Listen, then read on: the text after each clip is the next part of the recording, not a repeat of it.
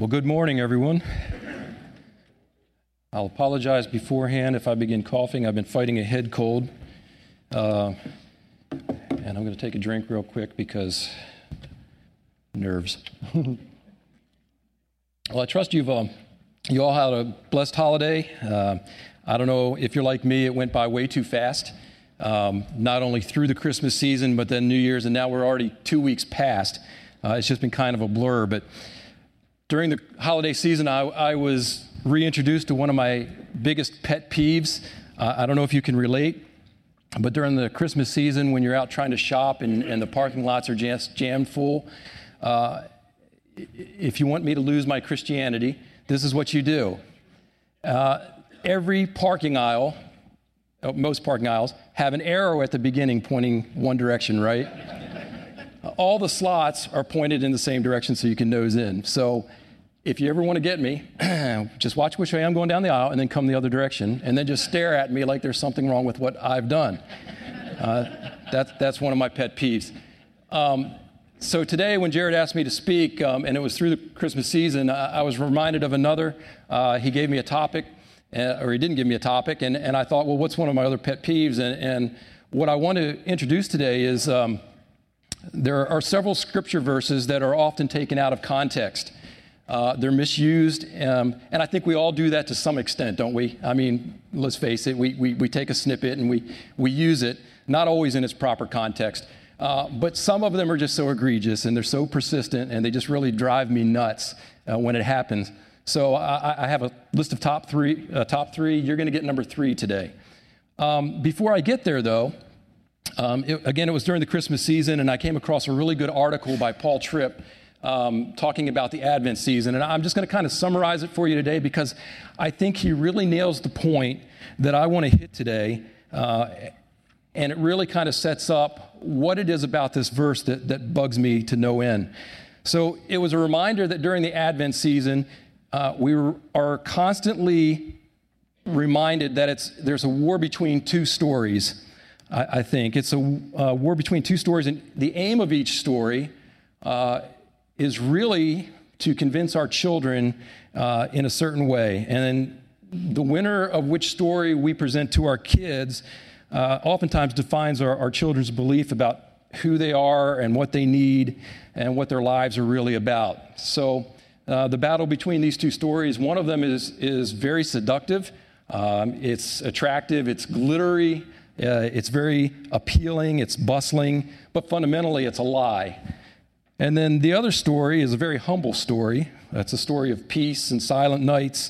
Um, it's not very attractive, to be honest with you, uh, but it contains what every human needs. So I think we're all familiar. The, the Christmas story that our society, the world tells our children, uh, puts them at the center, doesn't it? It's uh, the place that should be occupied by God. It's all about what they want. It's, it's uh, about fulfillment. It's about um, physical pleasure, uh, it's about um, the things that we want, uh, as opposed to the story of the need for intervention and rescue of a Savior. And it's the, the secular story is dominated by the comforts of the moment in ap- opposition to eternal priorities. And it calls uh, our kids to look for comfort in the wrong places and to place their hope in things that can't and never will deliver. As opposed the true Advent story, in contrast, is very humbling. Um, it's a sad story about a world broken by sin, uh, populated by a bunch of self centered rebels who are willing participants in their own destruction. It's a story of a world in which conditions become so horrible and desperate that God does the unthinkable. He sends his own son on a rescue mission to rescue those who are lost and walking in darkness. And because we're so lost, so enslaved, so self deceived, there was no other way. It's a story of contrast. It's the stories of the wants of the here and now versus the requirements and desires of eternity. So, with that background, with that backdrop, the verse that we're going to be studying today is Romans 8:28, uh, part of the passage that um, was read today. It says, "God works all things to the good of those who love him and who have been called according to his purposes. Well, when you look at that verse, it is, it's a wonderful promise, isn't it? It's a terrific promise, and it's uh, from a God who loves us, uh, and, uh, and, and we should take comfort in that. So, what's the problem? And I just ask you to take the differenti- differentiation between the two Christmas stories and apply it to this verse then, as we look at the, um, the verse in a little bit deeper. Uh, and as we examine the content, then we'll understand its intent. So, the first issue that I have with this verse and the way it's taken often lies in the definition of good. Not just the what, what is good, but also the who, who gets to determine what is good. So I'm going to answer the second question first Who gets to define what is good? Well, I'm going to assume most everyone in here is a Sunday school graduate. Um, I was reminded of a joke this, this past week at our community life group about the little boy in Sunday school, and uh, the typical answer is Jesus to everything, right? And the teacher is describing a, a furry animal that collects nuts, and uh, you've heard this, I'm sure. Uh, if you haven't, I'm not going to waste a lot of time here, but you can catch me afterwards. But the obvious answer to the, the Sunday school is looking for is squirrel. And the little boy says, I know the answer is squirrel, uh, but I know the answer is Jesus. So, um, in a room full of Sunday school graduates, again, I know we know the answer to my question, and it's God that should be able to determine what is good. But again, the problem is that we want or think we have the right or the proper ability to determine what's good, and I suggest that we are wrong on all counts. See, the problem with we is that it elevates us above the omniscient, all knowing, all present God, right? Um, the king of the universe who sees everything, the beginning from the end, uh, who stands outside of time, um, he also reminds us that his ways are higher than our own, and yet we, with our limited understanding, think that we can properly define what is good.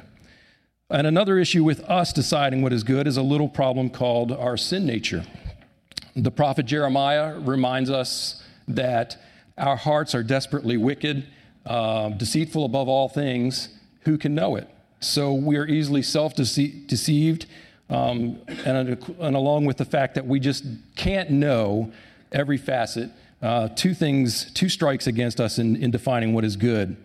So, again, and noted it in our comparison of the dueling Christmas stories, we are selfish cre- creatures driven by selfish motives.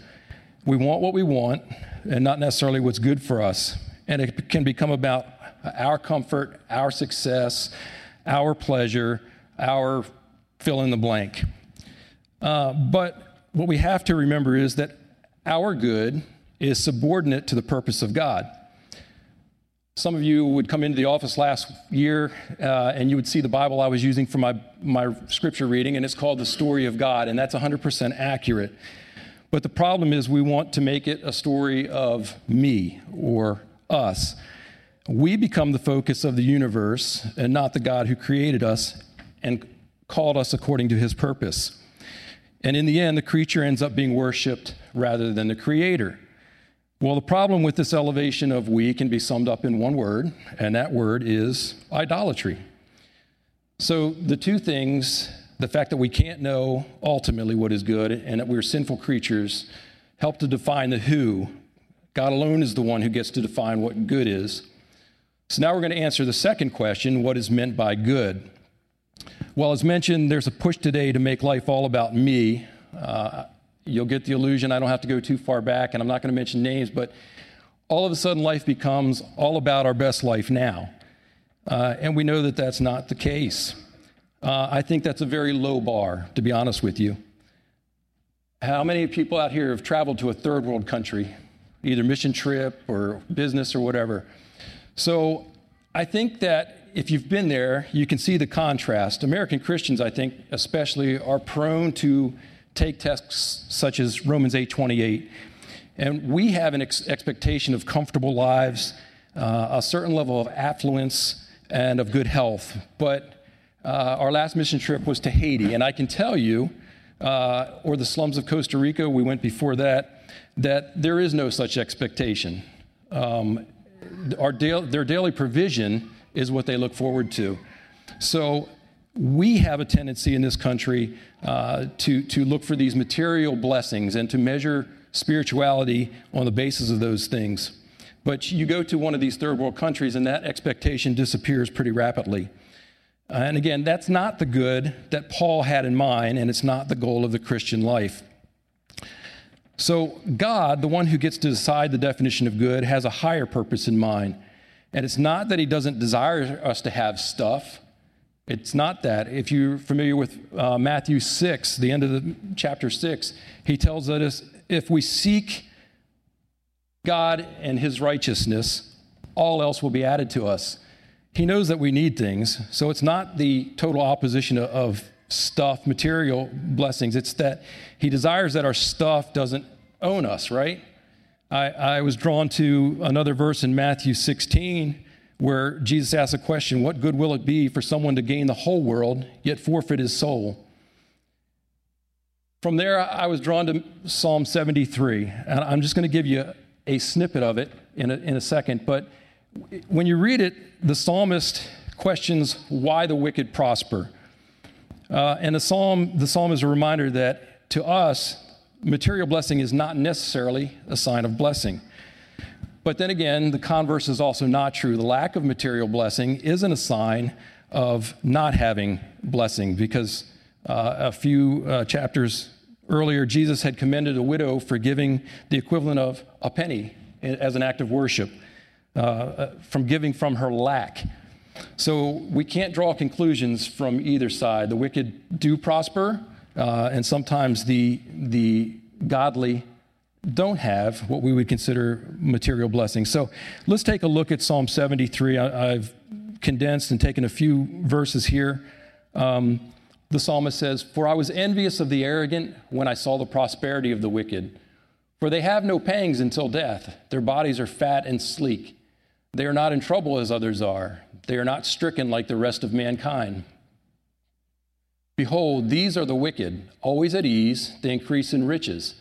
All in vain have I kept my heart clean and washed my hands in innocence. For all the day long I have been stricken and rebuked every morning. And again, this is just a small snippet. Um, but notice in the beginning of the psalm, Asaph is completely wrong in his definition of good. He sees the wicked and wondered why they prospered. He thought good must be understood in terms of peace, prosperity, and a comfortable life. And he thought of good in terms of pleasure and the absence of pain, and more in terms of this present life than eternity, which again sounds a lot like modern America. But then we need to le- read the rest of uh, Psalm 73, the final two verses, chap- uh, verses 27 and 28. Uh, Asaph realizes and recognizes uh, that he was wrong in the beginning. For it says, For behold, those who are far from you shall perish. You put an end to everyone who is unfaithful to you. But for me, it is good to be near my God. I have made the Lord God my refuge, that I may tell of all your works. Again, in the end, Asaph realized uh, that while his suffering drew him near to God, the prosperity of the wicked only drove them away from God. I'm reminded of the Israelites in the Old Testament. God warned them before they ever took possession of the land. When you come into this land and you begin to prosper, you'll forget the Lord your God. And that's, uh, uh, we oftentimes think of material blessing in this country as, as a blessing, but sometimes I wonder if it's not uh, just the opposite things that can draw us away from the Lord. So, anyway, Asaph's definition of good changed from a warm, fuzzy feeling uh, now to enjoying God's presence, and from now to all of eternity. He saw that suffering draws one nearer to God, uh, and it's good. He recognized that if prosperity and the absence of pain turns one from God, that it's evil. And we need to learn to define good as Asaph, Asaph did, did in the terms of eternity and in the terms of intimacy with God. Well, from Psalm 73 and Asaph, I want to jump over to the uh, book of James. Because James, uh, this is also the theme of his book, uh, at least in chapter 1. His readers are also suffering, uh, while the ungodly rich were prospering at their expense. So, a couple of verses from James 1. James says, Count it all joy, my brothers, when you meet trials of various kinds, for you know that the testing of your faith produces steadfastness. And let steadfastness have its full effect, that you may be perfect and complete, lacking in nothing. And then James drives the point home uh, with view towards eternity in verse 12. He says, Blessed is the man who perseveres under trial, for once he has been approved, he will receive the crown of life which the Lord has promised to those who love him. So, again, what does God then see as good? I've used the, uh, some, a few other passages to answer that question, uh, but it's also answered by God in our passage from Romans, which Marvin read.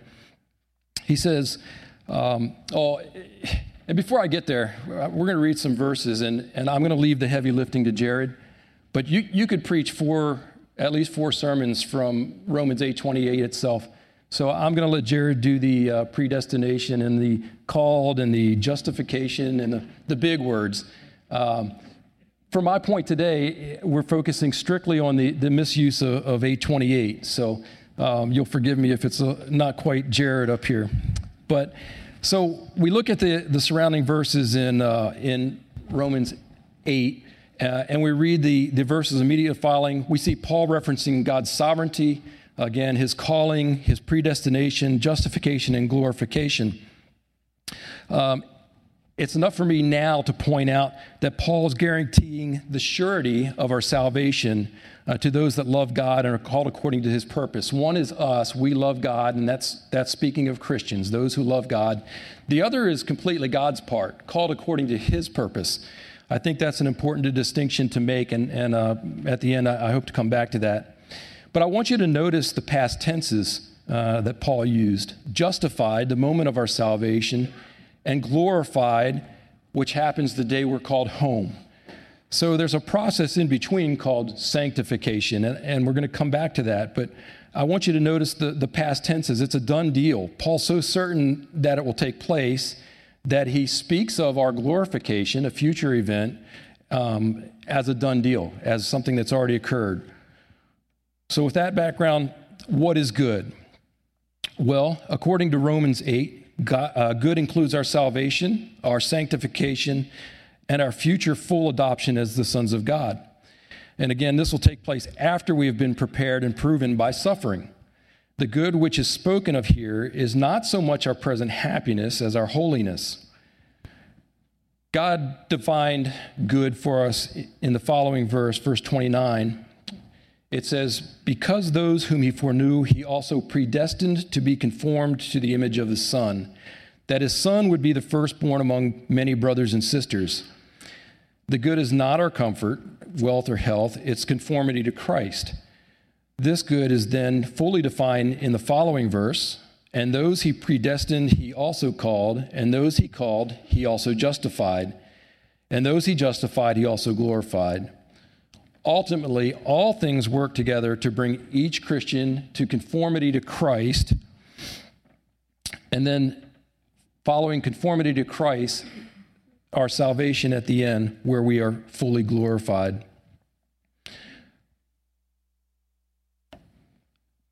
So, for all of the high concepts, it comes down to really the sanctification and glorification. If I could sum it up in, in two words this morning this is the good. It's the long sanctification, the lifelong process of being refined, transformed, and conformed, made into the image of God, into the image of Christ. Uh, and then verses 29 and 30 also speak to our conformity in Christ and our glorification as, again, the inevitable outcome of those who love God.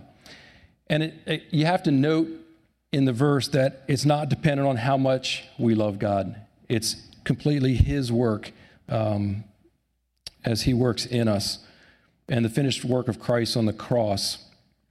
One other verse to just kind of flesh out this point Philippians 1 6 says, He who began a good work in you will bring it to completion at the day of Jesus Christ. So God has been working in us and will continue to do so until we enter glory. God working all things for the good of those who love Him.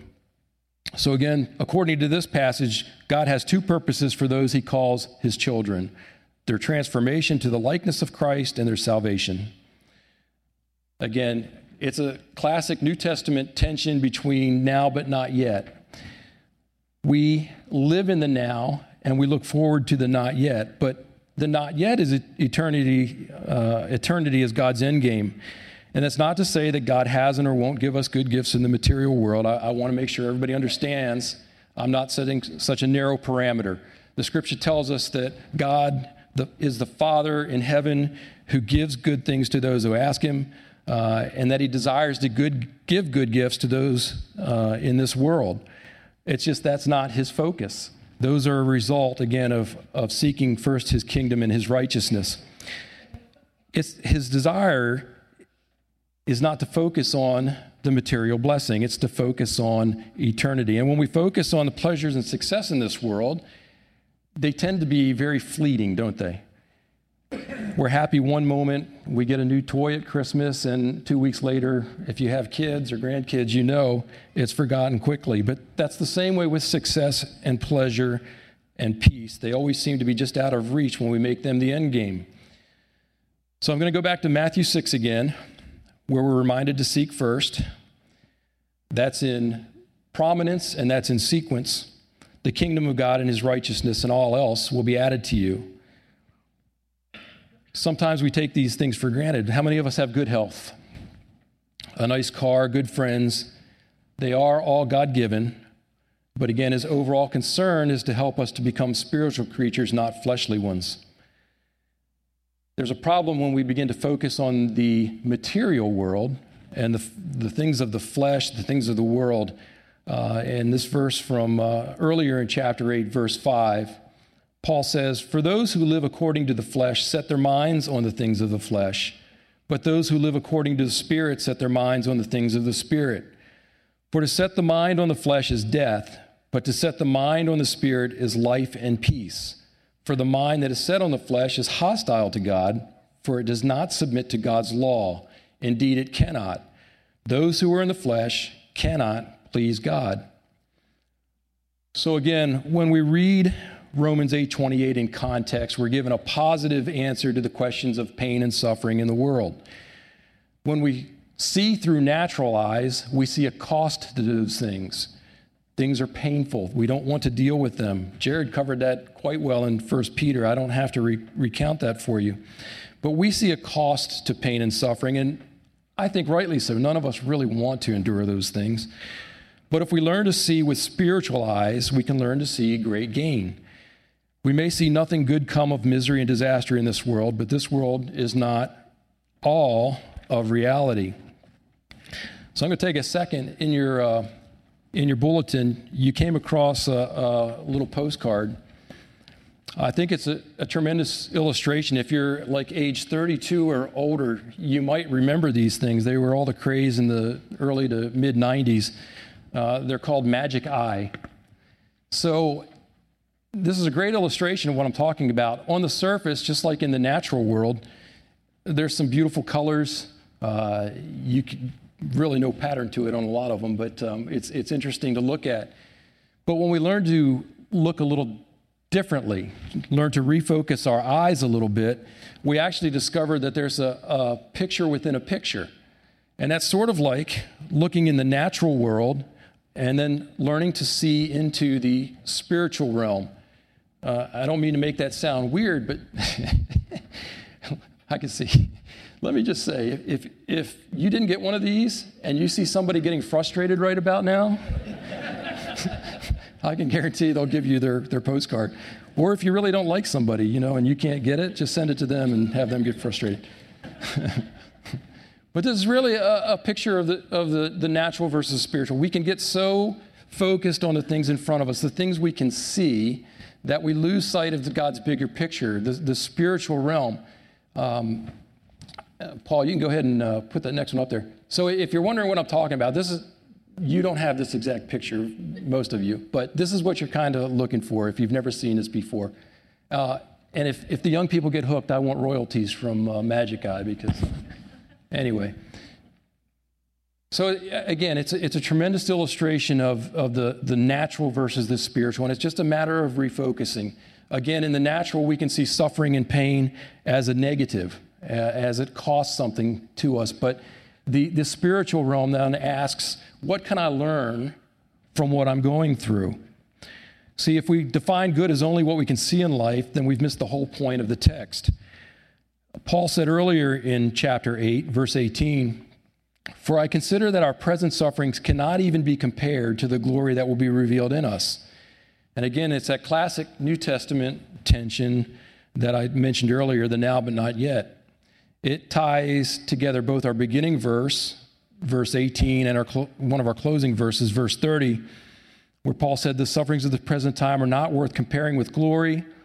Uh, those are the things to be revealed to us. And then verse 30, again, he speaks of it as a done deal. Those whom he justified, he also glorified. We're in the pros, uh, um, process of, of being changed right now. He's working in our lives now. That's the sanctification, but it won't be fully revealed uh, until we're glorified when we go home.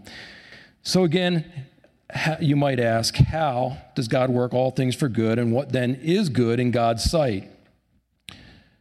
I think it's important here to stop and say that it's important to notice that the text does not say that all things are good, but that He uses all things for good. Each event in our life uh, can be like an ingredient in a cake. I've heard this illustration, maybe you have too. Uh, if you've ever eaten the raw egg or the baking soda or the oil or the shortening, the, those by themselves are not good. But when you put them all together, uh, it makes something delicious, right? Well, and I don't know, uh, I'm sure a chef can explain that process to you, how it all comes together. And in the same way, even the bad things in our lives, God is working and blending to make something good. Um, so it may not seem good by itself, but when it's mixed by God, it, it, it, does. It produces what is good. And we need to be clear that bad things that happen to us, again, are not good in and of themselves. And we shouldn't call them good. Uh, that's to diminish someone's pain. So uh, these things are difficult. Um, if someone sins against us, they did evil. Uh, the death of a loved one is hard. And again, just walking through the holidays, I know a lot of people struggled with that. Um, but in the, the midst of these things, God, in His gracious providence, can use these things. He can use the terrible things and work them together for our good as we submit to Him and trust Him. And He can use them to show us His grace and His love in ways that we wouldn't have otherwise known them. He can deepen our faith in ways that we would have never learned otherwise, except through the trial. And in all of it, again, He's working for our ultimate good to conform us to the image of his son. So again, the text is, context is the key to understanding the verse. And I think of Paul when I, I think of suffering. Um, if we think about Paul, uh, if you know anything about him, you can go back to Second Corinthians and you can read about a few things that Paul went through. Uh, I'll just mention a few of them. He says he was imprisoned, he was beaten, he was stoned, he was shipwrecked.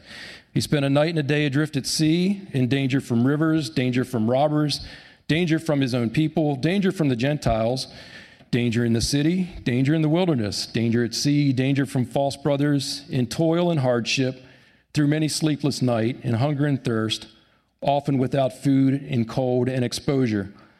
So if someone knew suffering, it was the Apostle Paul. But what was the result? If we're familiar with Paul, we know that he learned to rely on and trust God for his protection and his provision. Uh, he learned that in his weakness, God was shown strong. And he learned to be content, he says, in all times, in all circumstances, whether in times of plenty or times of lack. Uh, in fact, Scripture even reminded us that godless, uh, godliness with contentment is great gain.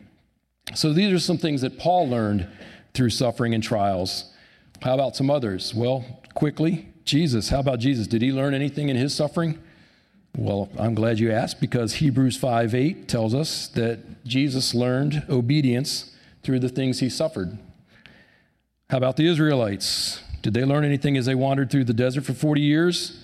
Well, we know from Scripture that their sandals didn't wear, wear out, their clothes didn't wear out. God provided supernaturally their food. Uh, we, we know about the manna, we know how He blew the quail in for meat, uh, water from rocks. Uh, they learned that the Lord provides, among other things. That Lord was their protection, that the Lord was their shield and their fortress. And I think it's important also now to, to mention that it's not just trials and sufferings that God uses either. The all things also includes evil things that other people do to us. It includes, at times, Satan's attacks by which he hopes to destroy us. But again, God uses all things for good to those who love him and are called to his purpose. When we think about someone doing evil to someone, we, I, I think of Joseph. I don't know about you as an illustration, but Joseph was sold into slavery by his brothers. Uh, they acted sinfully towards him. Uh, Joseph was treated poorly by others, uh, definitely not treated well by Mr. Potiphar, even worse by Mrs. Potiphar. Um, and he could have wallowed in his suffering uh, that he experienced. And yet, we're familiar with what Joseph said, uh, and he, he understood the truth of Romans 8 28. Um, at the end of the, the ordeal, he could tell his brothers, You meant it for evil, but God meant it for good. The all things of Romans 8:28 also includes our own failures and our own sins. It includes not only our suffering for the cause of Christ, but the suffering which results from our own sin and stupidity. God can use our sinning and our backsliding for our good too. Now, I have to say, as a Christian, I don't think a Christian uh, who's walking closely with the Lord can continue in sin without having their conscience tormented. And I'm not saying that we should sin more so that God's grace can abound more. And we should never sin with the thought that, well, God will work it for the good of me anyway. Those are not things that I'm saying. I am saying that God can use the times when we return from our rebellion to show us mercy and grace to new levels. And again, I think as an example, he can teach, he can use our sin to teach us not to trust in ourselves, uh, as he did in his, uh, with Peter in his denials, right? Um, Peter learned that uh, his own self sufficiency was not sufficient after all. And I think another great example of this is the prodigal son. I don't think the son would have ever experienced his father in the same way, the depth of his love, the depth of his mercy, uh, as he did the day that he returned after coming to his senses and returning home. Uh, he learned dad in a, in a whole new way, in a deeper way. So, no matter what our situation, our suffering, our persecution, our sinful failure, our pain, our lack of faith, in those things, as well as in all other things, God will work to produce our ultimate victory and blessing. Again, all things include circumstances and events that are good and beneficial in themselves, as well as those that are in themselves evil and harmful. So, again, I asked the question in the title of the sermon your best life now or later? And the answer is both. In the now, it just doesn't look like we always want it to look, does it? Especially again in this country where we're accustomed to material blessing. And then the later, I doubt any among of us think, really think, if we think about it at all, that this is our best life. Um, and if it is, uh, that's really kind of sad, but I have good news for you. You're in for a big surprise. So, if I can again offer a brief recap into some of the things that God might be trying to accomplish through the all things. Again, we come to appreciate his righteousness even more. In chapter 3 of Romans, Paul wrote, If our unrighteousness demonstrates the righteousness of God, what shall we say? Our unrighteousness demonstrates the righteousness of God. And in the context of Romans, Paul has been showing that God is faithful to his promises to Israel despite their sin and unbelief. And compared to the unfaithful wickedness of Israel, God's righteousness shines that much brighter. We could never fully understand God's righteousness if we weren't familiar with our own unrighteousness. Another thing that can work for our good, we come to appreciate God's love at a deeper level. Just like the prodigal son learned to appreciate his father at a deeper level, Paul reminds us in chapter 5 of uh, Romans. But God demonstrates his own love towards us that while we were yet sinners, Christ died for us. A little bit later, he reminds us that we were God's enemies. How else could he show the depth of his great love that rescues not people that are friendly and inclined toward him, but also enemies and sinners that were actively working against him. How else would we know his love if there were no enemies to rescue? And the same way we can't truly appreciate light until you've experienced darkness or heat until you've experienced cold, I don't think we can truly experience God's love until we've experienced the lack of it. Uh, and we know from our own depravity what we can do uh, in, that, uh, in that environment. See, the presence of our wickedness provided the perfect opportunity for God to display his wrath and justice, and instead, he loved the sinners enough to send Jesus to die in our place. So, what are some other things? What are some other things God could be using as good in the midst of our trials, in the midst of our tribulations, in the midst of our failures? Um, we've mentioned some already. We mentioned Paul and contentment. We mentioned Jesus and obedience. Uh, a new appreciation of understanding of God's mercy and grace, God's provision and protection. That's not an exhaustive list. I'm sure that we, all of us, can think back to some unpleasant event in our lives, and with the benefit of hindsight, we can see that God has brought about because of it. Uh, for some of us, maybe not enough time has passed for a perspective to have developed. Maybe you haven't been given the blessing or the mercy to see what God was doing yet. And still others, it might be that we don't see what the good was until we reach eternity. But it's a good question to ask ourselves. Maybe in the midst of losing a well paying, secure job, maybe it breaks the hold of a materialistic mindset. Maybe the end of an engagement saves us from missing a ministry opportunity that would have been impossible for a married person. The key is, again, to refocus our eyes, take our eyes off the immediate, and learn to see with spiritual vision. What could God be using uh, in the midst of this trial, in the midst of this tribulation? So I'll finish with a question How about you? What are suffering? What suffering are you undergoing? And again, God didn't promise that everything would, would be good, but that He would use it for our good. And what is good trying to do in you or through you, or what you're experiencing? What is it that God might be trying to teach us? What lesson is there in our sufferings for us to learn? What aspect of our character needs shaping to conform us to the image of the Son?